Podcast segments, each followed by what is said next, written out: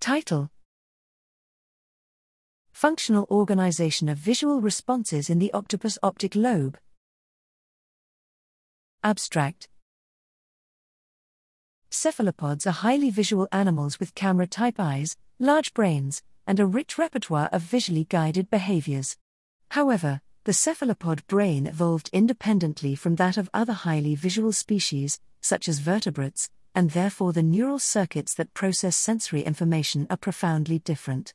It is largely unknown how their powerful but unique visual system functions, since there have been no direct neural measurements of visual responses in the cephalopod brain.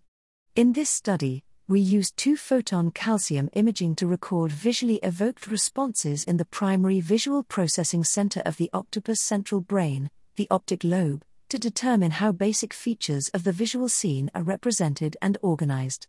We found spatially localized receptive fields for light, ON, and dark, OFF, stimuli, which were retinotopically organized across the optic lobe, demonstrating a hallmark of visual system organization shared across many species. Examination of these responses revealed transformations of the visual representation across the layers of the optic lobe, including the emergence of the OFF pathway and increased size selectivity.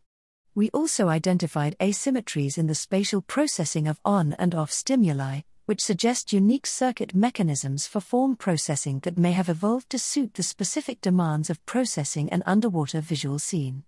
This study provides insight into the neural processing and functional organization of the octopus visual system, highlighting both shared and unique aspects, and lays a foundation for future studies of the neural circuits that mediate visual processing and behavior in cephalopods.